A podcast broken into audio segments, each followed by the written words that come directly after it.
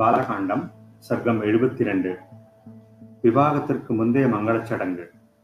இவ்வாறு சொன்ன விதேக மன்னனிடம் வசிஷ்டர் முன்னிலையில் மாமுனிவர் விஸ்வாமித்ரர் கூறினார்: மாமனிதரே, எண்ணி பார்க்க முடியாத பெருமை கொண்டவைகளும் உவமை அற்றவைகளுமான இக்ஷ்வாகு, விதேகம் என்ற இரு குலங்களுக்கு நிகராக வேறு பரம்பரையே இல்லை. மன்னா, ராமலக்ஷ்மணர்களுக்கு சீதை ஊர்மிளையின் விவாகம் என்ற உறவு அறவழிப்பட்டது, உருவ லாவண்யத்தாலும் சரியாக அமைந்தது. அரசரே, நான் சொல்லப்போவதை செவிகுடுத்து கேளுங்கள். அறமறிந்தவரே, உங்கள் இளைய சகோதரர் மன்னர் குஜத்வஜர் இந்த தர்மாத்மாவினுடைய 2 புதல்விகளும் உலகில் ஈடில்லாத அழகு பெட்டகங்கள். எங்கள் பக்கத்தில் உள்ள தகுதி வாய்ந்த இரு இளைஞர்களுக்கு மனைவிகளாக கொடுக்க வேண்டும் என்று கேட்டுக்கொள்கிறோம். மன்னா, குமாரனான பரதனுக்கும் புத்திமானான சத்ருக்னனுக்கும் 2 பெண்களையும் கன்னியாதானம் செய்து கொடுக்கும்படி கோருகிறோம். தசரதருடைய புதல்வர்களாகிய இவர்கள் எல்லோரும் வாலிப மிடுக்குடன் விளங்குபவர்கள், உலக காப்பாளர்கள் போன்றவர்கள், தேவர்களுக்கு நிகரான பேராற்றல் படைத்தவர்கள். ராஜேந்திரா, இக்ஷ்வாகு பரம்பரை இடையராது தொடர்ந்து வருவது.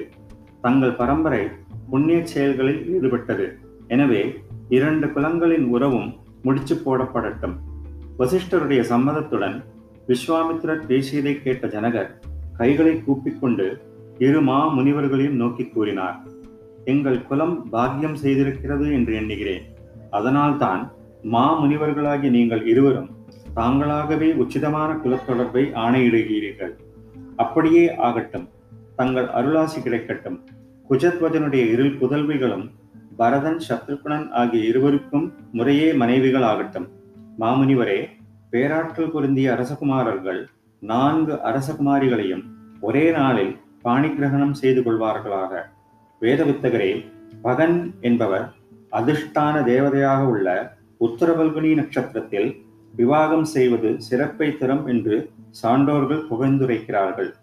இவ்வாறு மனத்திற்கினிய சொற்களை கூறிய ஜனகர் கைகூப்பிய வண்ணம் மீண்டும் எழுந்து இரு தபோதனர்களையும் பார்த்து கூறினார்: எனக்கு பேர் அருளை செய்திருக்கிறீர்கள்.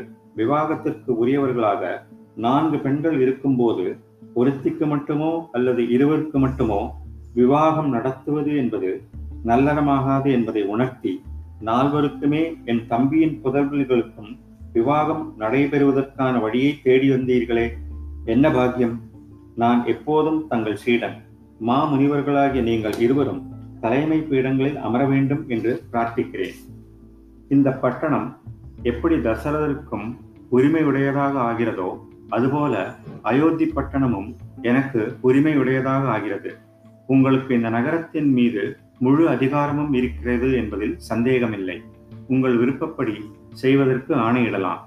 இவ்வாறு விதேக மன்னர் ஜனகர் பேசி முடித்ததும் ரகுநந்தனார மன்னர் தசரதர் அவருக்கு பதில் கூறினார்: மிதிலைக்கு அதிபர்களான சகோதரர்கள் இருவரும் எண்ண முடியாத நற்குணங்கள் நிறைந்தவர்கள். முனிவர்களும் அரசர் கூட்டமும் தங்களால் நல்ல முறையில் கௌரவிக்கப்பட்டிருக்கிறார்கள். தங்களுக்கு என் பாராட்டுக்கள். மங்களம் உண்டாகட்டும். நான் என் விடுதிக்கு சென்று விவாகத்திற்கு முன் செய்ய வேண்டிய எல்லா கர்மாக்களையும் ஸ்ரத்தையுடன் செய்து முடிக்கிறேன் என்றும் சொன்னார். ஜனக மன்னரிடம் விடைபெற்று கொண்டு மன்னர் தசரதர் அவ்விரு முனிவர்களையும் முன்னிட்டு கொண்டு விரைவில் அங்கிருந்து புறப்பட்டு சென்றார். அந்த அரசர் தன் மாளிகைக்கு சென்று விதிப்படி சிராத்த கர்மாக்களை செய்தார். மறுநாள் பொழுது விடிந்ததும் துயிலெழுந்து கோதானம் என்ற மங்களச் சடங்கினை செய்தார்.